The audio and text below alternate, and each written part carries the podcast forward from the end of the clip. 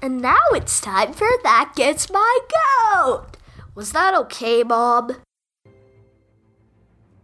But then I guess they killed Luke, too, so I guess they got rid of all the old guard.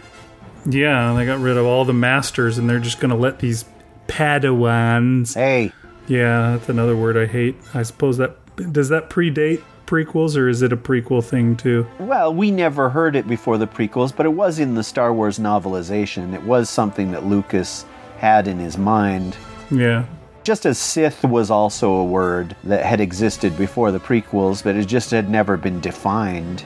But yeah, they've never said Padawan in any of these movies, and I would imagine that they won't, but I don't know. Well, next movie they might, when all these kids that like clean the stables come to be Jedi, and they put those hats on and stand there in the room and say, "Maybe someone erased it from the archive." How delightful sex with a child is. Wait, Master Yoda, what did you say? Nothing did I say. Gosh. Sorry, maybe I should cut that as well. So the one other thing that I wanted to complain about was Benicio del Toro. Okay, so in the movie, they call Maz Kanata, that's what her name is, right? They call her up, and apparently she's like in the middle of a laser battle, but she still takes their call and talks to them. Yeah. And tells them, "Oh, Master Codebreaker at this place, where's this kind of a thing?" And it comes up on the screen. And so they go looking for this guy. They find a guy wearing that thing. So we assume this guy is the Master Codebreaker, but they don't get to him. They get thrown in jail. And in jail, they meet a guy who happens to be a Master Codebreaker. Well, how about that? I was expecting at some point for them to find out that that was the guy. I just wanted him to say, "Oh, yeah, and somebody stole my red flower pin that I always wear. I'm so mad about that." Or just something. Yeah, I totally expected him to be the Master Codebreaker, too. Like, the Force was sort of leading them, or the screenwriters are leading them to where they need to go. Because, yeah, it was just too much of a coincidence that, there's also a Master Codebreaker right here in this cell we got thrown into. How about that? What was it? A Pixar rule, wasn't it, where... Coincidence that gets you into trouble is good. Yeah. Coincidence that gets you out of trouble. It is forbidden. Yeah. Oh, is that what it was? It is forbidden? No, that's just the line from Beauty and the Beast. Oh. Yeah, that was a bad coincidence that shouldn't have happened. Unless there was some way to explain it around or something like that, you know. I don't know.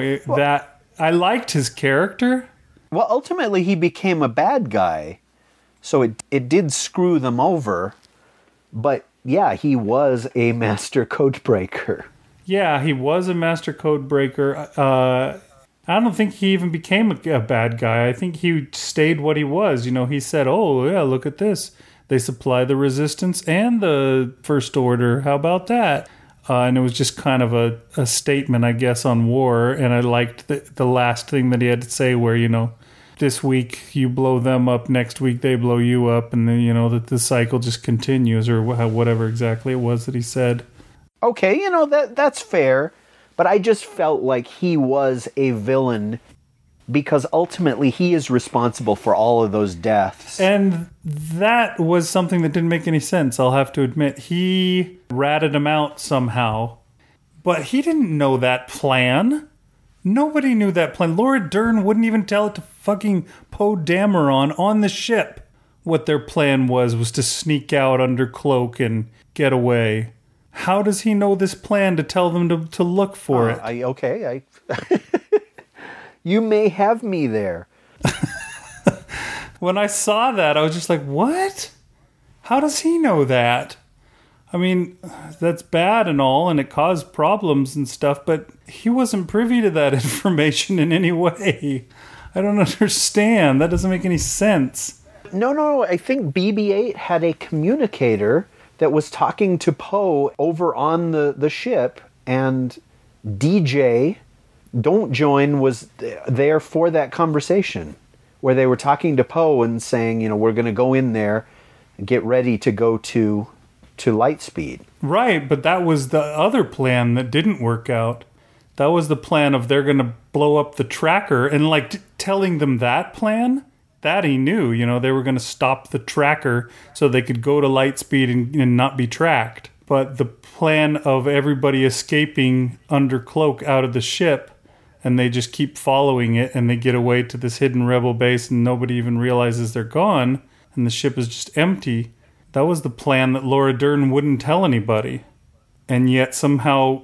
random guy they picked up on, what's the name of that stupid planet again? Canto Bight. Canto Bight. The guy they pick up on Canto Bight somehow knows this, so I don't know. Anyways, now I want you to make me cry. Go, tell me about what was so wonderful that I need to cry. Well, no, clearly you who cry for tampon commercials were not moved by this movie. Did you really not cry when there was the dedication to Carrie Fisher in the end credits? Oh, I cried at that. Okay. But that wasn't part of the story. No, I just... that and the other thing which I thought was interesting is I walked out the door right after that dedication, and there was a bunch of kids out in the parking lot talking about the movie, and they're like, what are they going to do now? The only one left alive is the one who's actually dead in real life. Well, that's a conversation for a... yeah, and I just thought, yeah, that's... I mean, unfortunately, I guess they could always pull a Rogue One and CG her for a scene or two, which I'm not excited about. Or they could do a Superman Returns and use Jor-El, you know, takes that they didn't use or something like that to work her in somehow, like she's on a ship, and oh, now that ship blew up, darn. Well, yeah, I think that, again, we should talk about this in that episode. Sure. When we're talking about what to do in episode 9. But I think if you're just going to kill her off, there are a number of ways you can do it. But if she is to remain a living character, you're sort of painted into a corner and say, well, okay, she's going to appear as a hologram a couple of times, or we're just going to hear her voice, or... Speaking of appearing as a hologram, what did you think of that part where R2 shows the message again to him? I love that, man. And he goes, that's a dirty trick. That was good. It's the call to adventure, right? For the hero's journey. Yeah, that was good. You know, help me, Obi-Wan Kenobi, you're my only hope, was the invitation for Luke to become a hero. And R2 plays that again. And it was just so neat to see it again. Yeah. To see young Carrie Fisher again. It just, that was really cool. And R2 had almost nothing to do in the movie. Yeah. And I guess that was his one scene. That's one reason I've come to dislike BB-8. And I think it's just because he's basically just replaced R2. Oh, dude, BB-8 had so much to do in this movie. R2 doesn't do anything, and BB-8 rolls around and freaking pilots Imperial Scout Walkers, and he does all sorts of stuff, and R2 and C-3PO, nothing. They don't do anything. They don't do jack shit. They might as well not be in the show, because they don't do anything. It's not that they used him better in the prequels or anything like that, but I feel like that it's sad that they get no use whatsoever, basically. They're not a part of any action. They're just left behind every time they go to do things. That seems kind of lame. Did it seem like they had a lot of all is lost moments in this show? Well, yeah, but the whole idea of the movie was that this is the last stand of the rebellion, resistance, whatever you want to call it. There's nowhere they can go. I don't know. We did talk about that, and it may be that's a deal breaker for people too, is just they can keep far enough in front of the Star Destroyer that it can't kill them. You know, it can't send just 1 billion expendable TIE fighters until it is finally destroyed. I mean, it's just like, what's to stop a Star Destroyer from jumping to hyperspace to 100 feet in front of it? Huh. Yeah. And then just laying into it with its... It seemed, I don't want to say convenient, but it seemed awful strange that they were able to survive in this way for as long as they... did.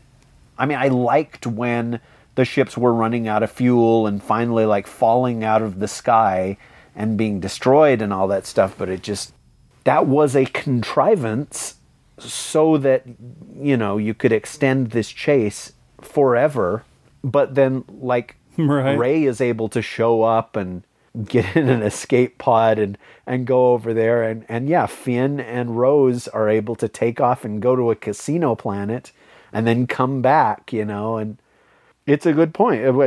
Are we to believe that there weren't 100 X-wings or 25 B-wings or A-wings or U-wings or F-wings in those ships that could all just take off in separate directions and escape? Yeah, I mean, it seems like that what they ought to have done all along, instead of waiting till we're, I don't know, close to the...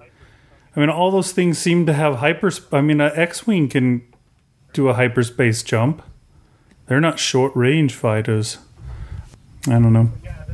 But yeah, there was a lot of those all is lost type moments, you know. It kept being like, oh, this is the point, you know. There's always the point in a movie like this where, oh, everything is about to go.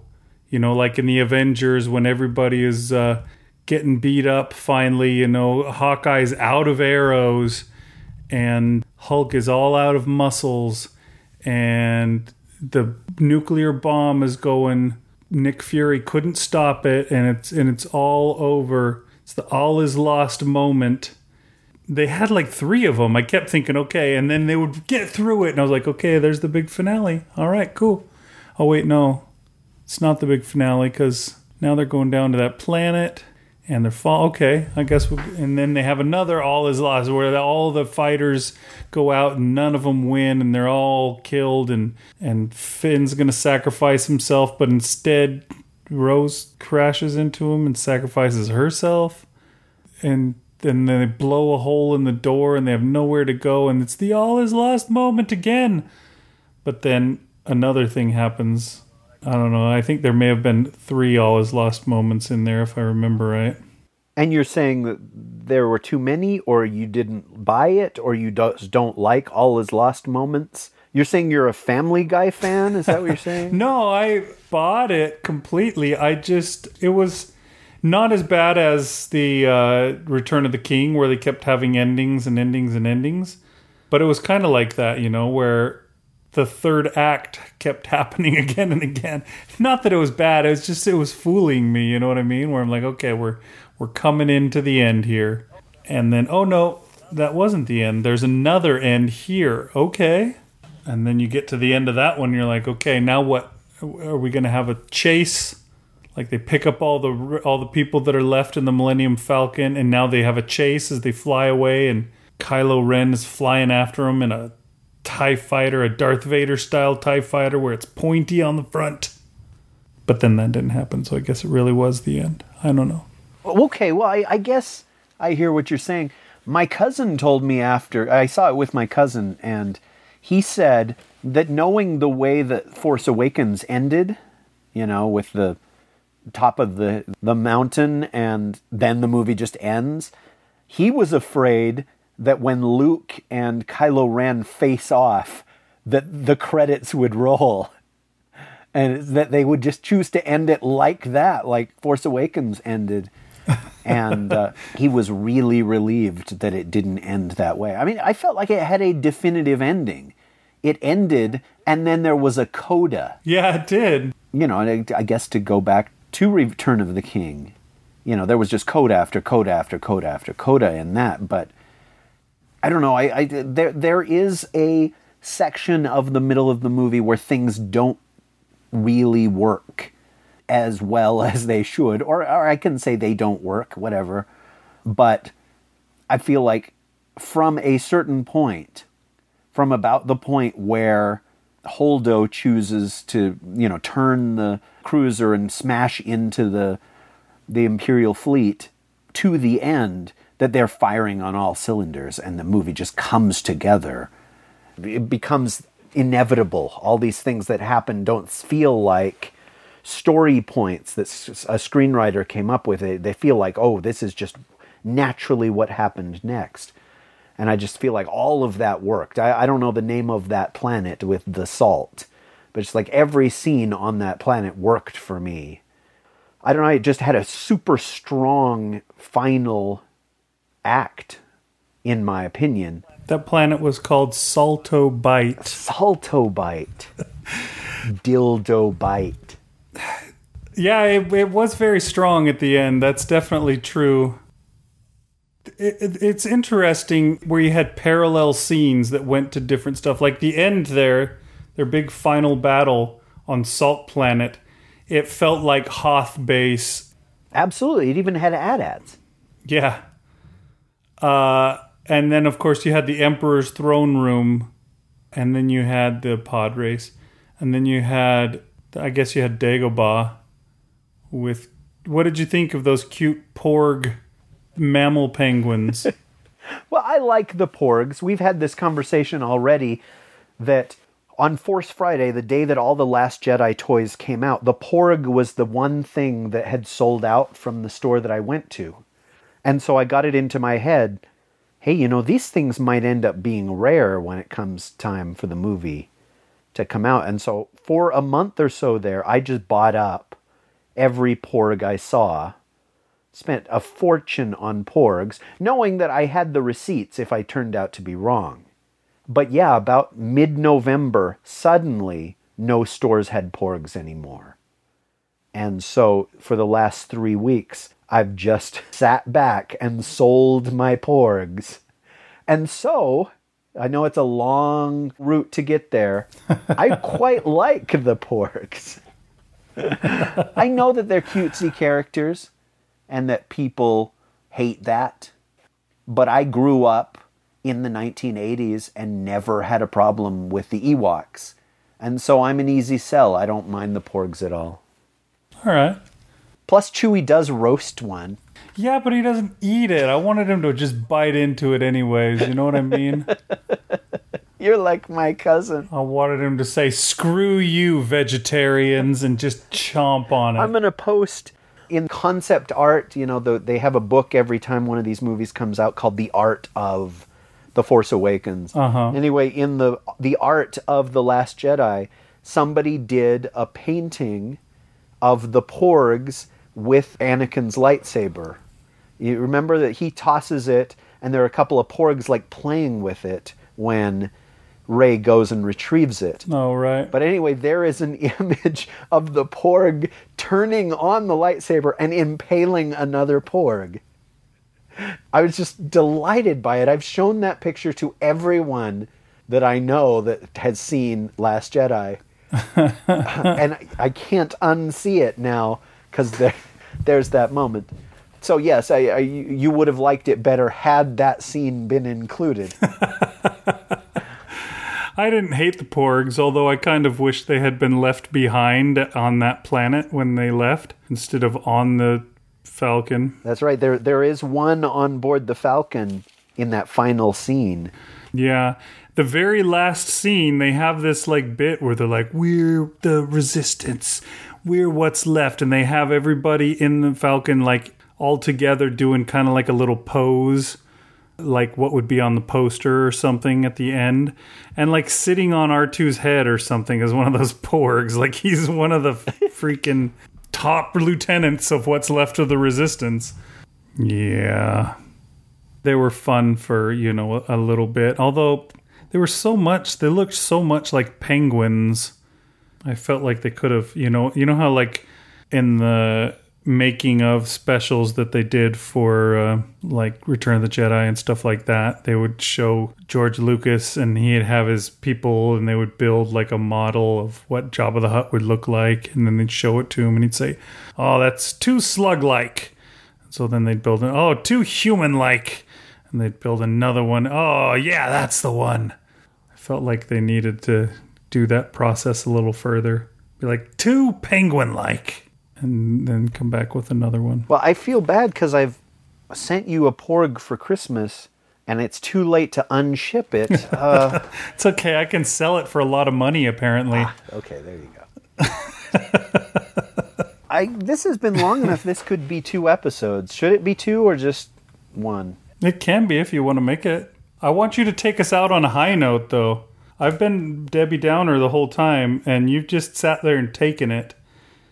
Well, I want you to explain to me why you cried beyond just saying, didn't you cry? I mean, well, it puts me on the spot, but... Maybe that puts you on the spot too much, but... The thing that's so great about the internet is everybody can bash The Room or Batman and Robin or Plan 9 from Outer Space or, in my case, Man of Steel. You know, it's so easy to say this sucks and this is why it sucks.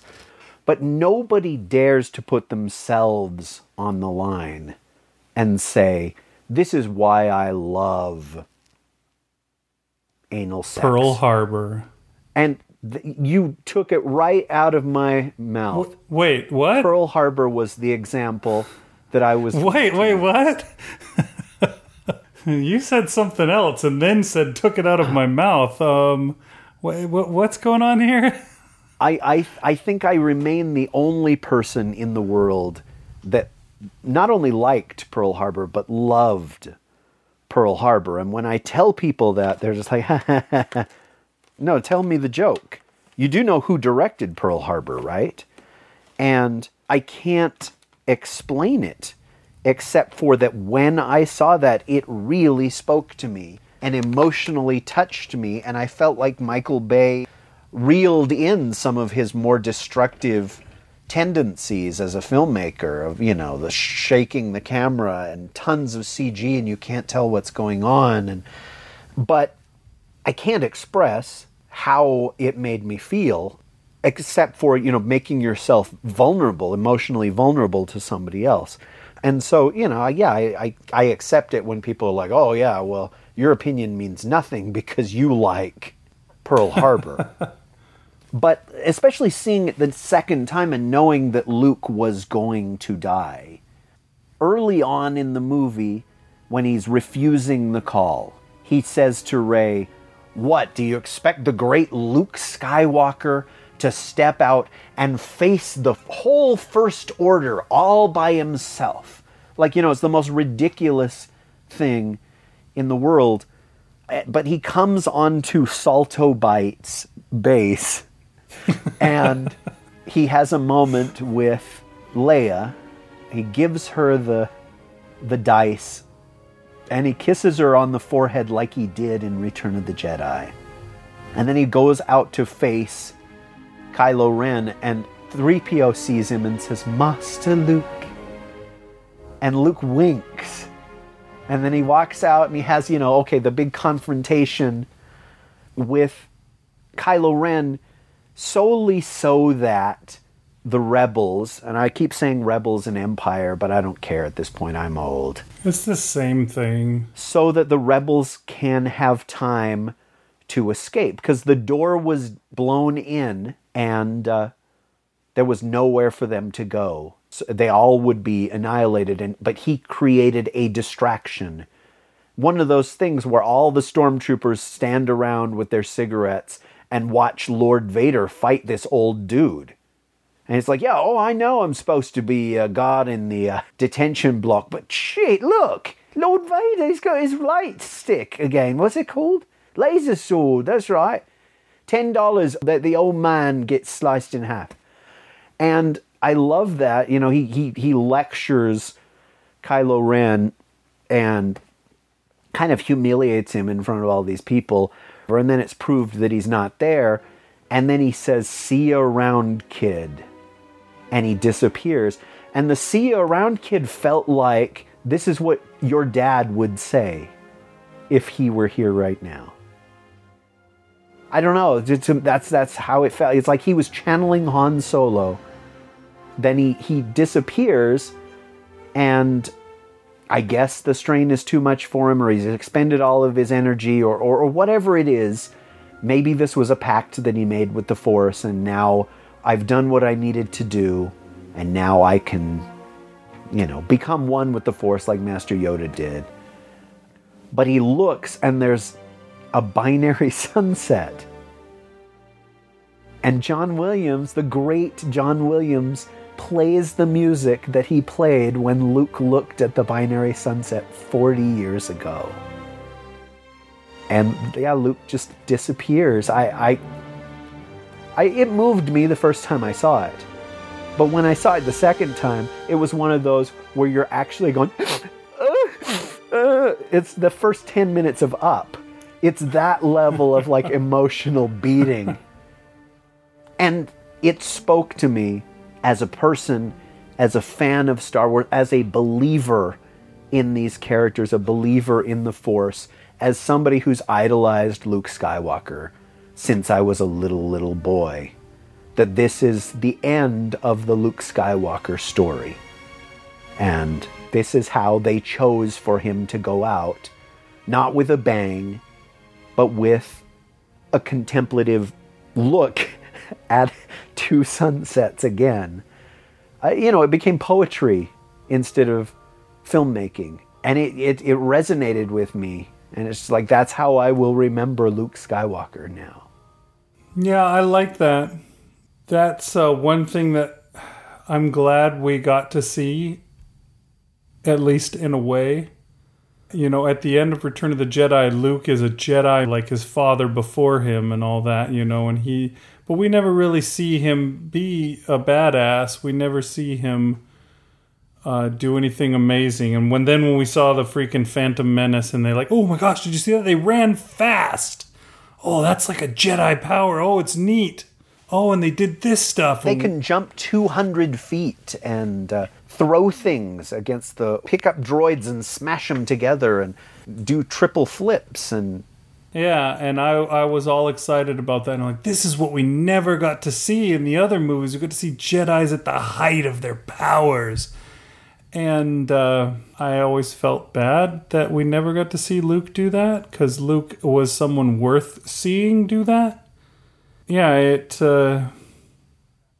just seemed kind of like a bummer. And this bit, I love the part where they, concentrate all our firepower on that guy there, and they just blast and blast and blast. And Hux is like, I think you got him. I can't. I think you got. No, okay, stop. Everybody stop. And then he walks out and he dusts off his shoulder and just stands there again. I loved that part. The shoulder dusting thing was so cool. Yeah. Maybe the coolest thing we ever saw Luke do. Yeah. Yeah, it was just great. And the way the fight went when they were actually fighting, and how Luke just kind of ducked and dodged, and it's almost like, you're beneath me. I don't even need to bother to raise my lightsaber to you, you douche. I liked the swagger that Luke Skywalker had in that scene, and it was neat to get to see. I appreciated it much more than him the rest of the movie, where he's just like, nah, screw you. And I can understand the get off my lawn mentality, because I'm old. I was actually just talking to somebody today. He was watching, gosh, what was on? We were showing Pitch Perfect, and I can't remember if that was the movie he was commenting about or not, but because he was watching another movie too that came on. It's one of those things you can do when you work at a TV station. You got a bunch of monitors going, and you can watch a bunch of things all at once. And this guy was watching through various things, and then finally he said, yeah, it's just too bad that I'm old, because I can't just let the little things go anymore. I know too many things, and so I can't just enjoy a movie. Instead, things jump out at me as, oh, this doesn't make sense, or this isn't cool, or this is dumb, or whatever. And this sounds like a guy I could be friends with.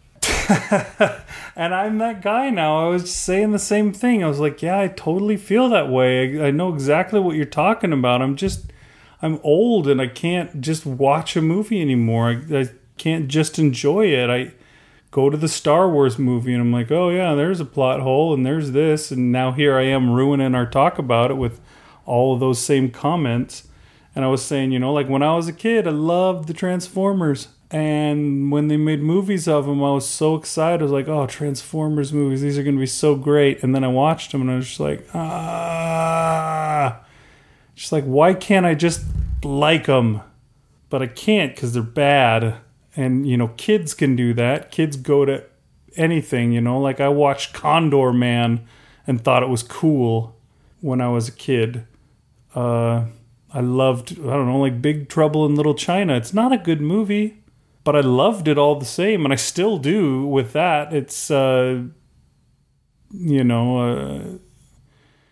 guess the glow of the remembrance or whatever. I'm trying to think of the right word, and it's not coming to me. Nostalgia? Yeah, the nostalgia of it, I guess, helps save that one. There's other movies it doesn't save, but... You know, those movies aren't good, but I liked them all the same, and I still like them because of when I saw them. I know that Movie Bob, if anybody ever watches his shows, I know you do sometimes, does the whole series of films where it's called Really That Good, and he'll take a movie that is considered a classic, and he'll give it another watch and try and decide... Is it really that good, or is it just, you know, the nostalgia that props it up? He even did it for Transformers, the cartoon Transformers movie. And he came to the conclusion that it was really that good, which I totally agree with, but I find it interesting because there's so many flaws in that movie. It really doesn't make a lot of sense for a lot of time. It's much worse than the side jaunt to Canto Bight. But yeah, I mean, I guess there's one person, going back to what you were saying before, who actually puts it on the line and says, yeah, this is good and this is why it's good. And I think you did a pretty good job when you finally explained what it was that was so moving for you. I think it was, it worked. It really came across to me, and I think you're right. In the end, all the little things that I complained about, not a big deal. And what worked out was good. I think it deserves its 92 that it got on the Tomatometer. That's such a cool word, Tomatometer. Well, you know, you and I are writers. Okay, you are occasionally a writer. And a lot of times we talk about, you'll see something that grabs you and just goes, oh my gosh. And it makes you want to be a writer. And then conversely, you'll see something and be just like, oh. Oh my gosh, really? That made $115 million? And you say, I can do better than that. I want to be a writer. You've heard me say that 110 times. One for every $1 million that movie made.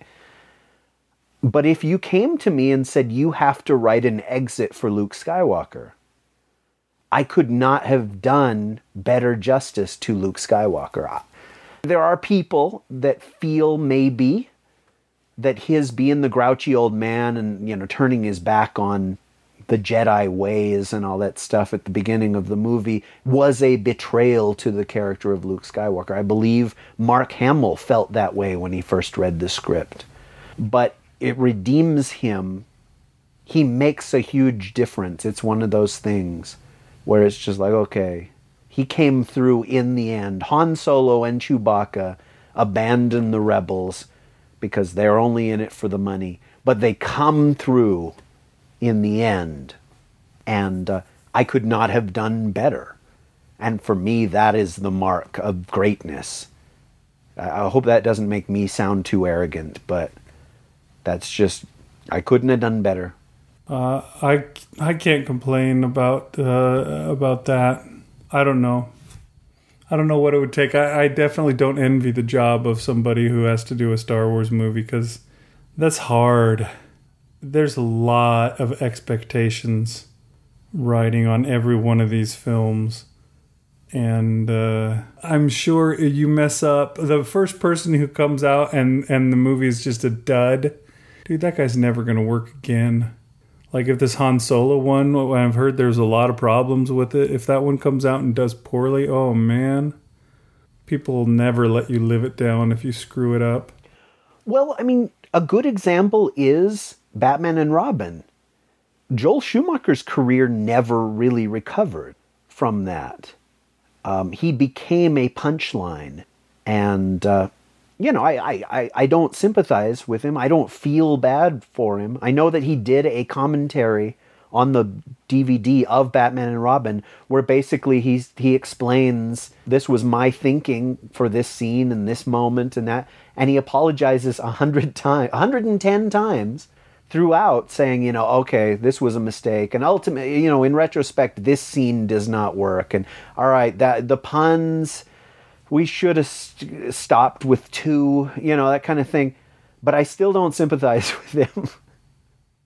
But, you know, it shouldn't have been as that difficult to make a good Batman movie.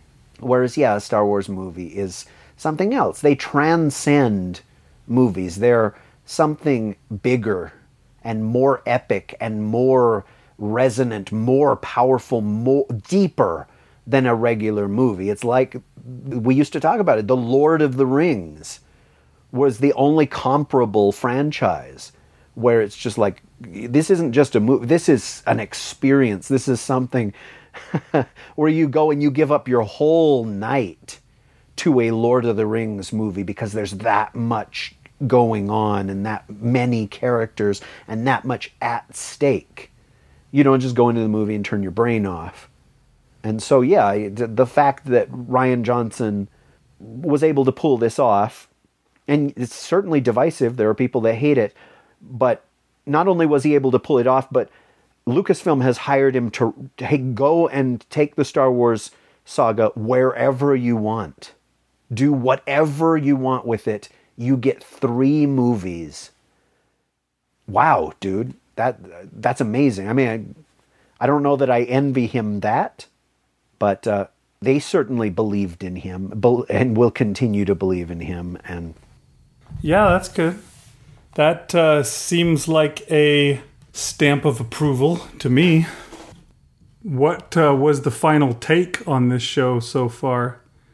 $220 million? Was that just the weekend, or is that the whole run? I'm assuming that's the whole run. 220 was the Thursday through Sunday. And it might have been, you know, 219 or 223 or something like that. It was the second biggest opening of all time. And Force Awakens still holds the record. But I feel like even leading up to the release of The Last Jedi, they didn't expect it to do Force Awakens business. And I guess we could talk about that. It's just, there was so much anticipation. There were years of anticipation leading up to Force Awakens. But it's also what we talked about a year ago when Rogue One came out. Diminished returns. There's less eventness the more Star Wars movies you have. And I feel like Last Jedi was much more eventy than Rogue One was. But we've got another one in a few weeks. Not a few years, kids. Weeks. And so, yeah, the more diluted the franchise becomes, I guess the fewer records are going to get set. But I still expect Last Jedi to do 700, 750 domestic. Yeah, I believe it will too. I think the people who didn't like it are, as we said before, a vocal minority, although sometimes that makes a difference. I mean, they're vocal enough, then it changes people's perceptions. But well, yeah, certainly good word of mouth will get people that didn't plan on seeing something to go see it. And I guess, you know, if your nephew says, Last Jedi sucked, then maybe you, if you're one of those people that doesn't go see movies every week, will say, oh, okay, well, I'll just wait for a video then. Yeah, and also sometimes people who went and said, yeah, I think I liked that. That was a good movie. And then people keep, no, it sucked because of this, this, and this. And you're like, oh, I was thinking of going to see it again, but yeah, maybe I'll just wait till it comes out on video or something like that. I don't know. Well, you're in a position where it's difficult for you to go to see movies at all, let alone to see a movie a second time or a third time. Mm-hmm. Do you foresee being able to do that on this one, or being willing to do that? I doubt it. We don't even have a dollar movie here, as far as I know. I haven't discovered it anyways. So I really doubt that I'll ever get out to see it again. Other things will come out. Basically, I see a movie because we're going to talk about it on the show. If we're not talking about it on the show, I don't watch movies. Because, it is difficult to do. There's been very few movies I've seen otherwise. And, seeing one a second time, I don't know. I mean, the weird thing is I never went and saw The Force Awakens a second time in the theater. But I bought the DVD, and then I didn't watch the DVD. So I'll probably skip buying this DVD because I should have learned my lesson that it's not a worthwhile use of my money. I don't know. I feel like I should go and sit down and watch The Force Awakens right now, to tell you the truth, just because. Well, I wonder if you would feel the same that I did seeing it the second time, or feel differently.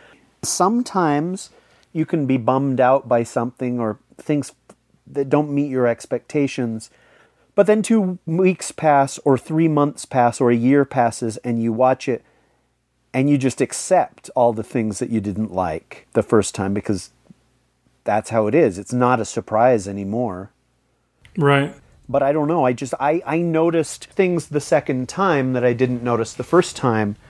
For example, there's a shot of Kylo Ren on Saltobite, and he runs his boot through the salt and leaves that red line underneath it. And then they cut to Luke, and he does the same thing. He moves his boot, and it doesn't make a red line. And the second time I saw it, that suddenly was significant to me. It's like, oh, you guys are showing us that he's not really there. Whoa, weird. That I didn't pick up on that the first time. Yeah, that's why I was asking whether they actually hit their lightsabers together. I feel like I should watch it again just to watch for that kind of thing. And there's a moment at the very, very end of the movie when they're aboard the Millennium Falcon and Finn is getting a blanket for Rose, and he opens a drawer and there are the sacred Jedi texts. Oh, so you did see that for sure. I thought I'd seen that before, and I mentioned it to you, and you're like, what? No, I didn't see that. Oh, okay, you mentioned it. All right. Yeah. I did not pick up on that at all the first time I saw the movie, but it's definitely there, and it makes me want to see it a third time. The scene where Yoda laughs at Luke saying, the sacred Jedi texts, or oh, no, suddenly will mean something else, because Yoda knows they're not in there. Yeah, there's possibly some worth to that for sure. Maybe I should get out to see it again or buy the DVD and not watch it. One of those two. I'm not sure which. I'm going to trump your buy the DVD and not watch it. I bought the Blu-ray and I don't have a Blu-ray player. I think I bought the Blu-ray too, but I have a Blu-ray player. You can get those damn things for really cheap. Yeah, but I'm not going to rebuy my collection just so I can watch. You can still play regular DVDs on a Blu-ray player. Well, I've had the same DVD player for all these years, and when it finally craps out on me, yeah, I'm sure I'll get a Blu-ray player then. You'll get a new one. But yeah, see, we got ours at Canto Bight? I don't even remember where. Yeah, it was probably at the Canto Bight gift shop on day after Thanksgiving. And yeah, it was $20. I don't know, it was super cheap. It was we got it and I don't think we even needed it. We're just like, well, we'll get it just in case, I guess. I think at the time we used our PlayStation to play DVD or Blu-rays. Like, yeah, I guess we could have this in case, we don't want to use up the PlayStation on playing. And then eventually the PlayStation died, so now we just use that to play DVDs, but they're cheap. So you could get the DVD player to watch your Blu-ray that you own and don't own a player for. Because you might as well spend more money on this venture. I guess all that Porg money has to go somewhere. That's true. We've been going. This may be the longest episode ever. But just to extend the episode a tiny, tiny bit more, let's talk about John Williams. Okay. And what you thought of the score. I like the score. I mean, how can you not? I've never gone to a Star Wars movie and not found something to enjoy. But yeah, I was happy when we got to the credits and, you know, everybody else got up and walked out, and I was just like, you guys don't know what you're missing. And I just kind of sat back and just listened to the John Williams music, and my kids came down and stood there next to me waiting, and I just like, no, I'm sitting here and I'm going to listen to it all. And I sat there and listened to it all while they stood there next to me and waited. Impatient youths can't understand that there's something worth experiencing. Yeah, it was really good. I don't know if I recognized anything that came up a lot that was new, if you know what I'm saying. In the last one of these, in Force Awakens, there were several cues, several themes that were new. You know, you had like a Resistance mobilizes kind of a song, and there was Rey's theme, and probably a few others that aren't jumping to mind. But that's one of those things, you know, even the prequels, I'm glad that they happened just so that we could get that John Williams addition to Star Wars, because there was some really, really good music. Attack of the Clones, that I want to say it's Across the Stars was what the song was called, which is their little love theme. So good. It is. It's a fantastic theme. Best addition to the Star Wars the Star Wars pantheon of songs. Wow, that's so weird that you think that, because most people would go with Duel of the Fates, but I too like Across the Stars better than anything in those three movies. It so holds up, and I can still hum it to this day. Yeah, even though I haven't watched those movies in. How old am I? How old are you? I'm so old, I remember when sex was dirty and the air was clean. The thing that he will do is, you know, he introduces something, and then he plays it again and again so that you make a connection, a subconscious connection, that this music is when you see Kylo Ren. This is Rey's song. This is the theme of the Republic. Not the Republic. What's it called? The Resistance. And so every time one of those came up again in Last Jedi, I got a little thrill of familiarity. Sure, you know, he plays the "Here They Come" music from the first Star Wars, and psychologically you go back there and all that. And when the Falcon goes into one of the mines or whatever, being chased by TIE fighters, he plays like the notes that he played when the Falcon went into the asteroid field. And yeah, it's so short, but it's there, and you're just like, ah. And, you know, Yoda's theme plays again. Luke and Leia gets played when the two of them are reunited, and when Luke gives her the dice, the love theme between Han and Leia is played, and the most powerful one, and I already blew it, but it was 2 hours ago. It was in an earlier That Gets My Goat, when the dedication to Carrie Fisher comes up and they play Princess Leia's theme. They just play a bar of Princess Leia's theme, I think. It's just, wow, emotionally impactful in a way that maybe words aren't, maybe even images aren't. Yeah, music is just one of those things that bypasses all the filters, I guess. It just goes right in there and does its thing. It doesn't pass through the brain. You know, it just shoots straight into the, amygdala or medulla oblongata. The Maz Kanata. Something. Yeah, that's the word I was trying to think of. Thank you. Whatever it is that, you know, controls your lizard brain, as I've heard people call it a lot, you know, that just the emotional center, the non-cognitive part of you, you know. It seems like music tends to speak all the way down on that level instead of in the upper levels, which makes it a very, very powerful thing, and not a big surprise that it's such an important part of culture and just human life in general. Well, there we go. And, oh, I didn't tell you this. I did tell Marshall this. I saw it on opening night, and there was a little bonus thing in between the movies where Rian Johnson came out and presented the movie, and then he did a featurette with John Williams talking about the music that we were about to hear and scoring 8 movies and being able to reuse themes and all that stuff. And he ended it with, and I'm really looking forward to doing one more, to doing episode 9.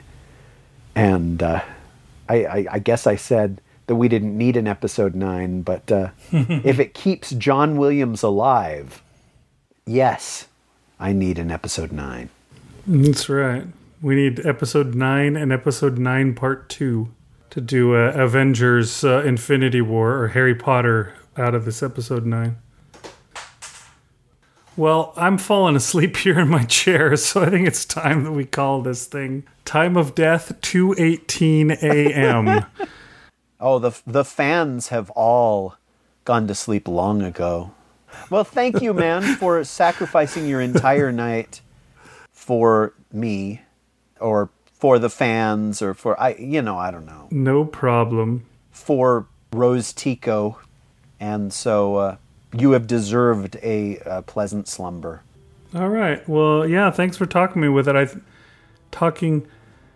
with me about it. Yeah, it was one of those things that, right after you saw it, I remember you called and you wanted to talk to me about it, but I hadn't seen it yet. And you're just like, I need somebody that I can talk to about it because I need to process, and a lot of the stuff I can't process without actually telling someone. And I feel the same way, and I think I was able to do so through our conversation, so to have been able to do so. And I hope listeners enjoyed it, and I'd love to hear what it is that, what they agreed with, what they don't agreed with, what they thought about the stuff that we brought up, and etc. We've got the forum where you can do that on.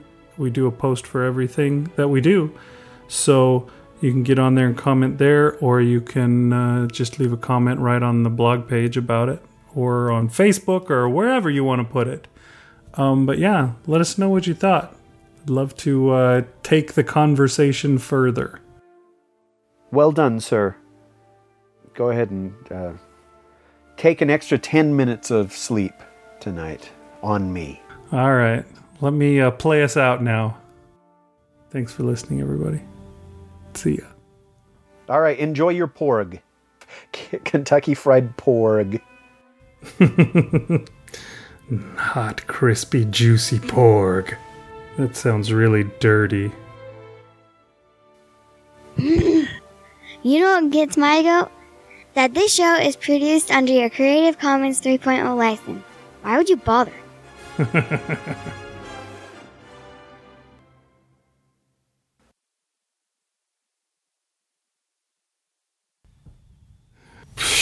I can't remember the guy's name.